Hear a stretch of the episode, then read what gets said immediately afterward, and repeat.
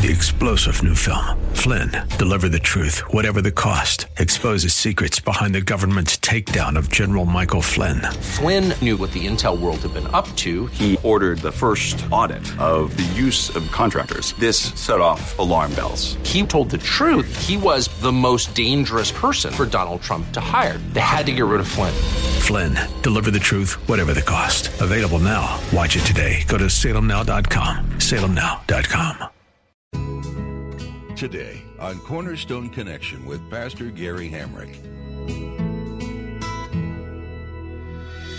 Real love is calling, listen, truth opens up your eyes. Mercy is waiting for you with every sunrise. Saul, you've slain your thousand, but David has slain his ten thousand. And it says in the next verse, verse 8, Saul was very angry. Uh, this refrain galled him. They have credited David with tens of thousands, he thought, but me with only thousands. What more can he get but the kingdom? And from that time on, Saul kept a jealous eye on David. If you have a King James Bible, it says Saul eyed David. And it is the only time that that particular Hebrew word is used in all of the Bible. It's the Hebrew word avan, and it means to watch with evil intent.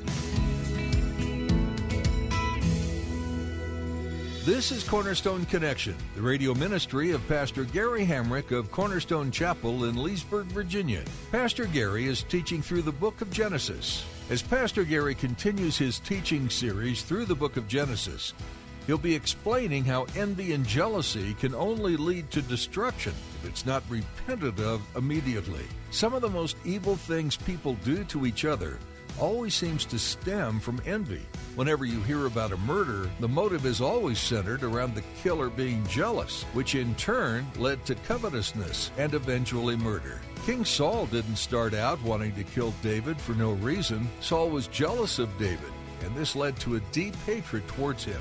At the close of Pastor Gary's message today, I'll be sharing with you how you can get a copy of today's broadcast of Cornerstone Connection. Subscribe to the podcast or get in touch with us. But for now, let's join Pastor Gary for part two of today's message entitled Envy Kills.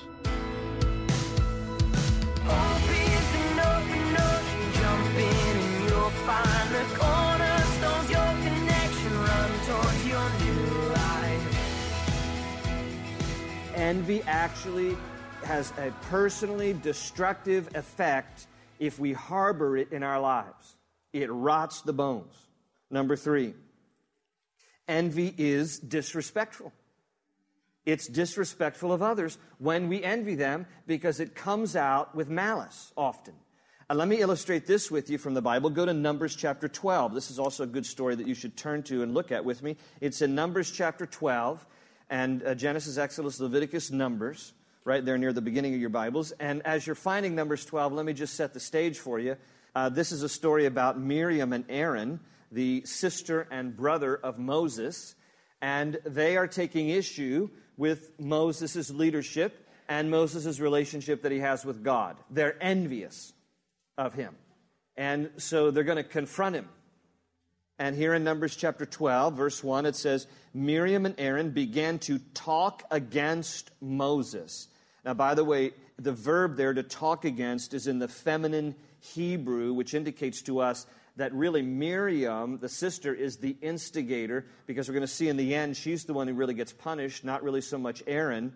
But so, but she brings Aaron, her brother, into this. It says Miriam and Aaron began to talk against Moses because of his Cushite wife, for he had married a Cushite.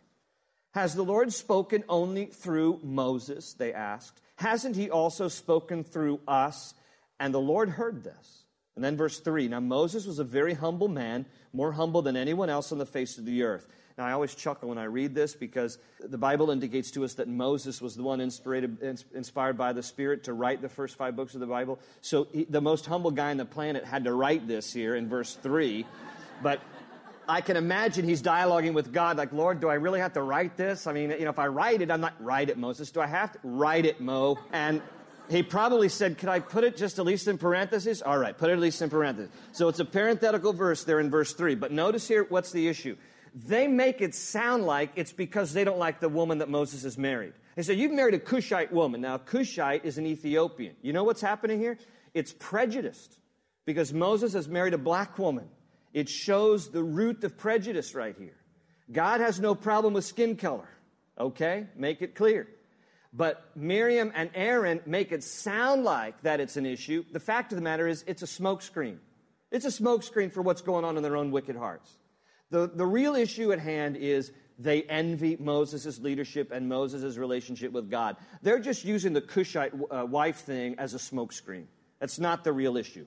And what they're going around saying is, hey, is Moses the only guy who can hear from God? We kind of can hear from God too, you know? All of us can hear from God. Who do you think you are, Moses? You think you're the only one who can hear from God. And it says, And the Lord heard this. And so look what happens. Verse 4 At once the Lord said to Moses, Aaron, and Miriam, Come out to the tent of meeting, all three of you. You know, I don't have to read further to know this is not a good thing. When God calls you to the principal's office, it's not going to be a good thing. And so the three of them came out. Then the Lord came down in a pillar of cloud. He stood at the entrance to the tent and summoned Aaron and Miriam. When both of them stepped forward, he said, This is God speaking, listen to my words.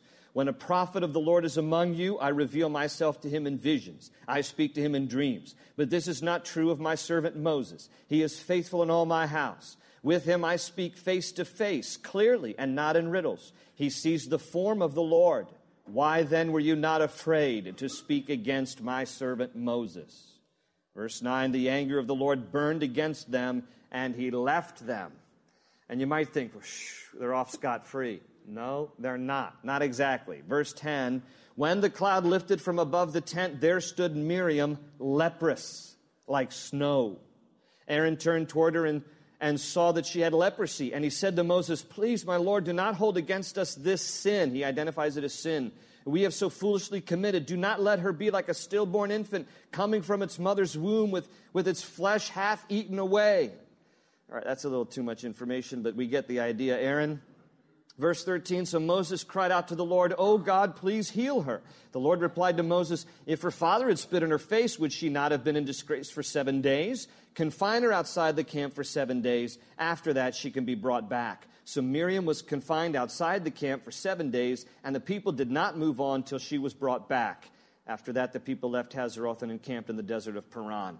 This, this to me, uh, you know, I, I think about the conversation that must have happened among the Israelites. They had no idea, perhaps all of them, what was going on. And they were probably sitting around talking, hey, how come we're not moving on? How come we're not, you know, picking up our tents here and moving? You know, what's the deal? Oh, you didn't hear? No, I didn't hear. What happened? Well, Miriam, the sister of Moses, she got leprosy from God. Really? Yeah, because she was kind of disrespecting Moses and God, and she had envy in her heart, and so God gave her leprosy. Ha! Now, you know what? I've read ahead.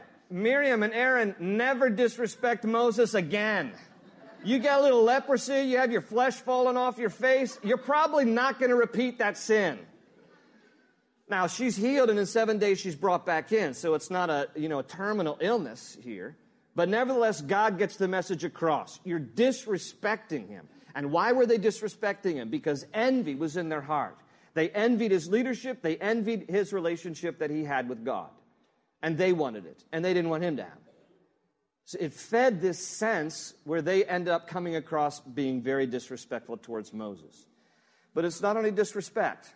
Number four, envy fuels a sense of entitlement. It fuels a sense of entitlement. Let me illustrate this with another Bible story. If you'll turn in your Bibles to 1 Samuel.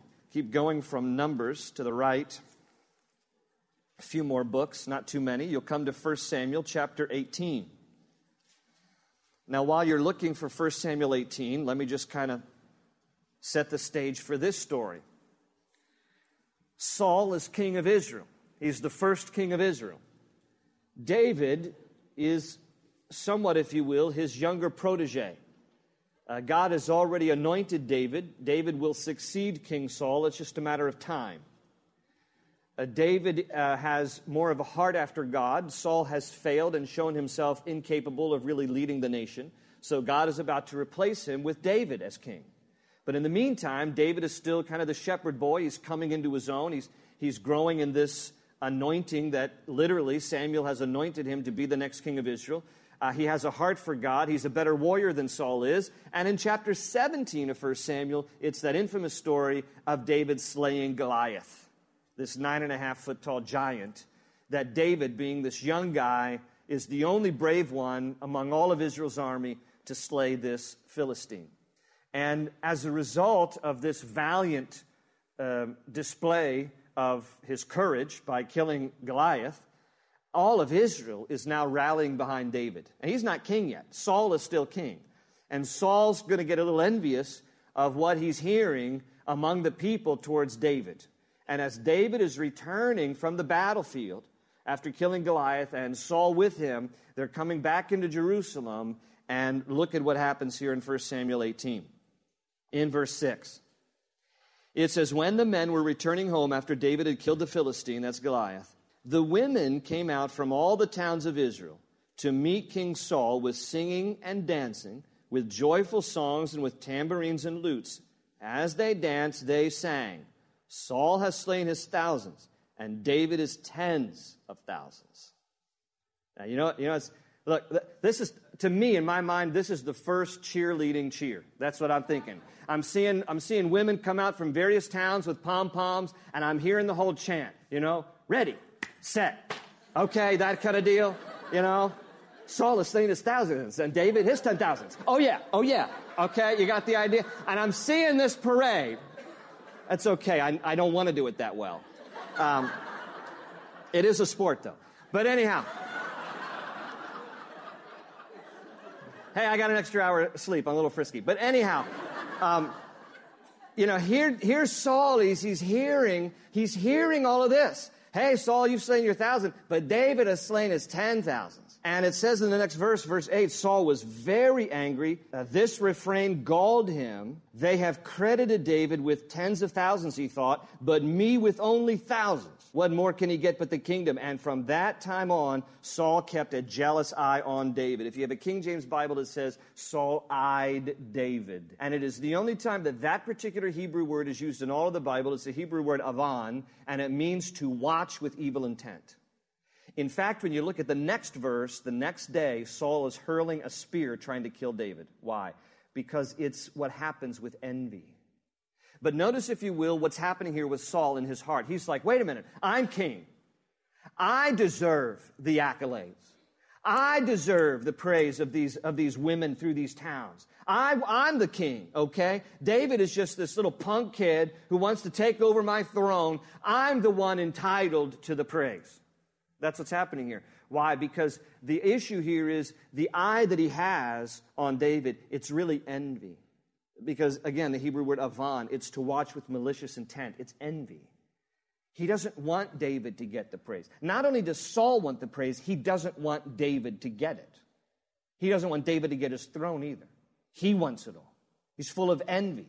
And envy fuels a sense of entitlement.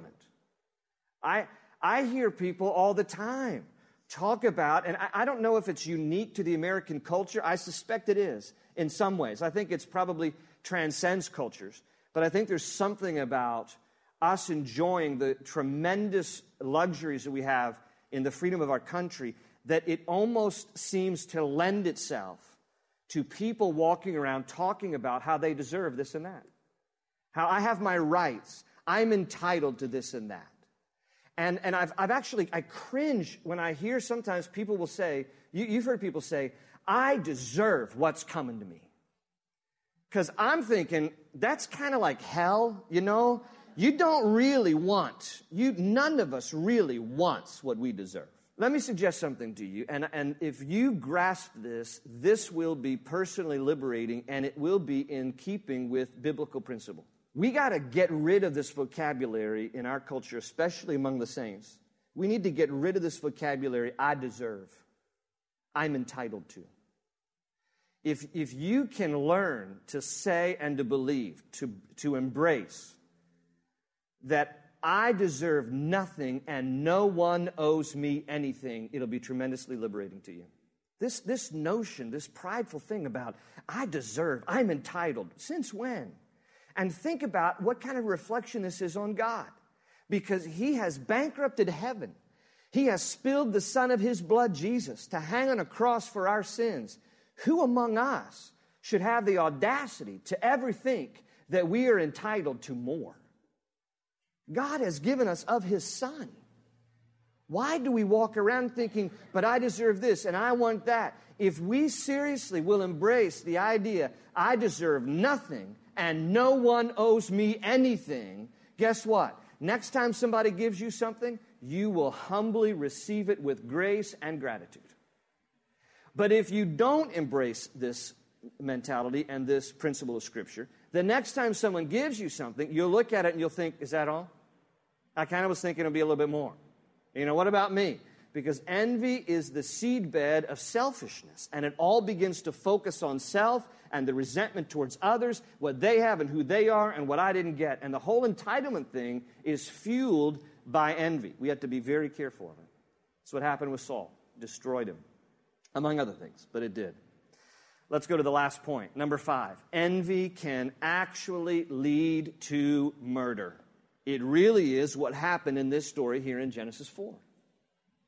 It was envy in Cain's heart that led him to premeditated, malicious murder of his brother Abel. Cain envied Abel's righteousness, he envied Abel's offering, he envied Abel's relationship with God. And so, after God had rejected Cain's offering and accepted Abel's, Cain turns to Abel and says, Hey, bro, how about we go take a walk in the field? And in Genesis 4 8, it says, And while they were in the field, Cain attacked his brother Abel and killed him. It was envy that fueled the rage that exploded in murder. That's what happened. And the New Testament actually gives us insight into how Cain killed his brother. Mark the verse down. It's 1 John 3:12, and I'll just quote it. 1 John 3:12. This is what it says. Do not be like Cain, who belonged to the evil one and murdered his brother. That word murdered in 1 John 3:12 is the Greek word that is the same word used to describe the slaughtering of an animal for sacrifice. It literally means to cut the throat. It's as if Cain gets Abel out in the field and says, as this envy boils over, okay, God loves your sacrifice, your blood offering, I'll make you the blood offering. And he slits his neck. And envy, in its ultimate extreme, can ultimately lead to murder. And this is not just some isolated biblical story, it happens all the time today. You remember the story when Steve McNair was brutally murdered? Former quarterback for the Titans? He was having an affair with a woman his wife knew nothing about. He's dead in an apartment that he rented to have rendezvous with this woman. The woman that he was having an affair with thought that McNair was going to go back to his wife, shot him four times while he took a nap. And then she turned the gun and killed herself. McNair's wife found out that he was dead after the police investigated, didn't even know that he was having an affair. The woman who kills McNair, why is she doing this? The idea is if I can't have you, no one will. It leads to murder. It happens even in our own backyard. In fact, as I was preparing for this study, front page Loudoun Times Mirror, Sterling woman charged with hiring a hitman. I'll withhold her name, but I'll just let you know she's from Sterling, 49 years of age. She had a boyfriend who left her for another woman. The article reads in part A Loudoun County woman was arrested October the 20th after allegedly hiring someone to kill her boyfriend and his mistress. She hires a hitman who turns out to be an informant for the FBI. That's the way it goes. She told the informant that she wanted the mistress's life to be, and this is quote from He Wore a Wire, so this is recorded and part of the transcripts. She wanted the mistress's life to be, quote, a living hell and nothing to work for her. In other words, like dis, you know, maim her to the point where she's disabled. And then she says, I want her gone. The informant asked what gone meant, and she responded, quote, gone is killed, dead, gone, I want nothing left, no remains, nothing. And then she went on to tell the informant she also wanted her boyfriend dead, and she wanted her boyfriend dead for the killing of the mistress to appear as though the boyfriend killed her, according to the documents. So, in other words, like a homicide suicide thing, make it look like he kills her and, or she kills him first and then he kills himself. I mean, the whole thing is so twisted. But look, this is the same issue.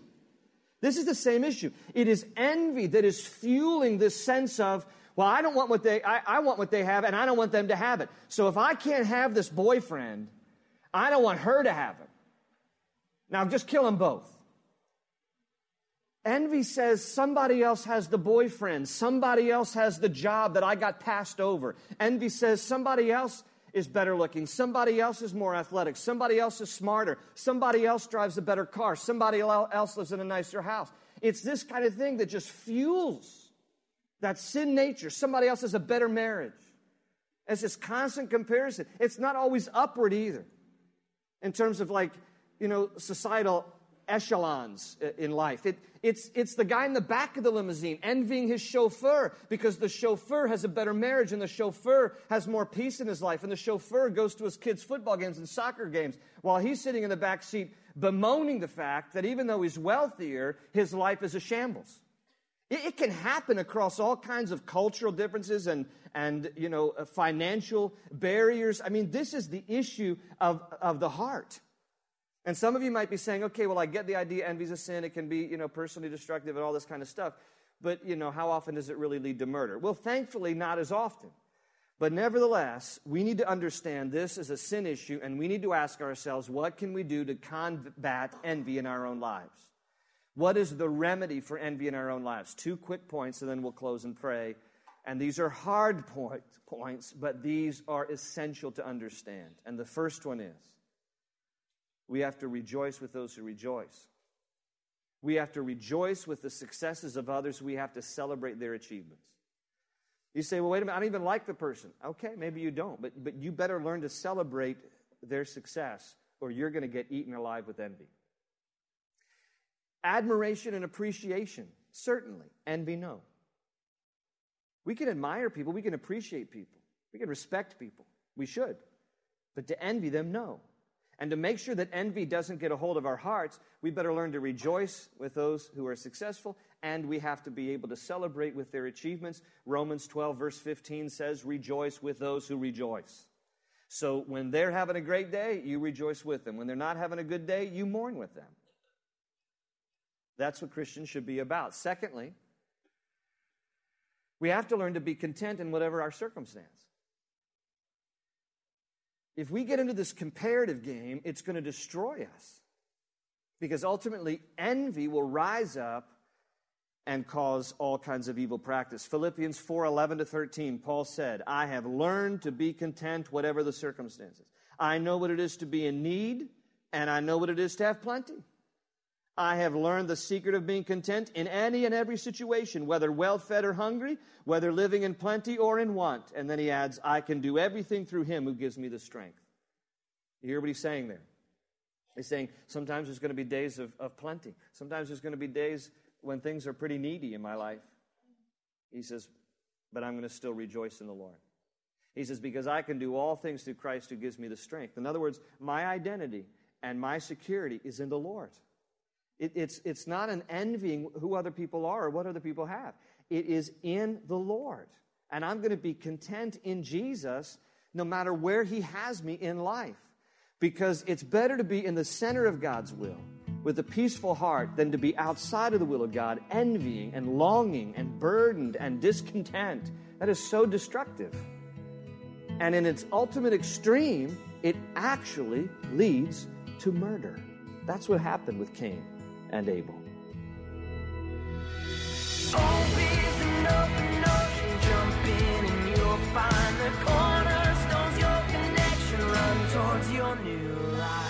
Unfortunately, that's all the time we have for today. You've been listening to Cornerstone Connection, the teaching ministry of Pastor Gary Hamrick of Cornerstone Chapel in Leesburg, Virginia.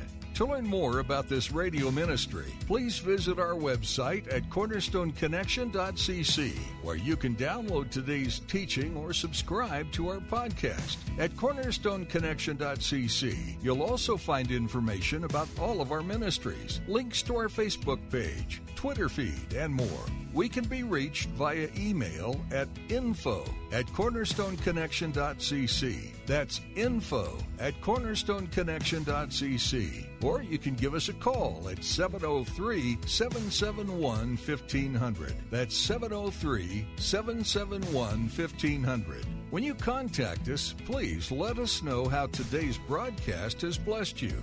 Feedback helps us know the Lord's direction for this ministry. Once again, you've been listening to Cornerstone Connection with Pastor Gary Hamrick of Cornerstone Chapel in Leesburg, Virginia. On the next edition of Cornerstone Connection, Pastor Gary will continue taking us through the book of Genesis.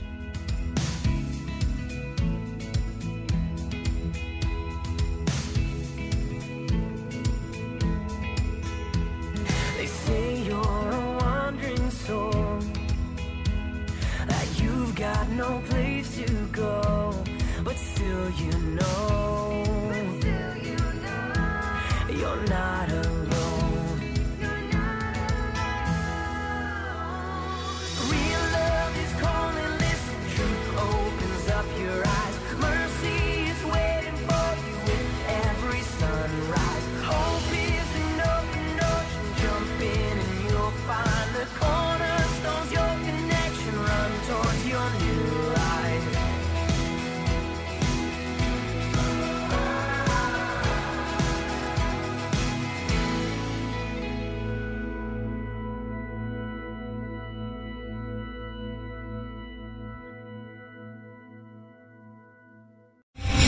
Star general Michael J. Flynn, head of the Pentagon Intelligence Agency, knew all the government's dirty secrets. He was one of the most respected generals in the military. Flynn knew what the intel world had been up to. He understood its funding. He ordered the first audit of the use of contractors. This set off alarm bells.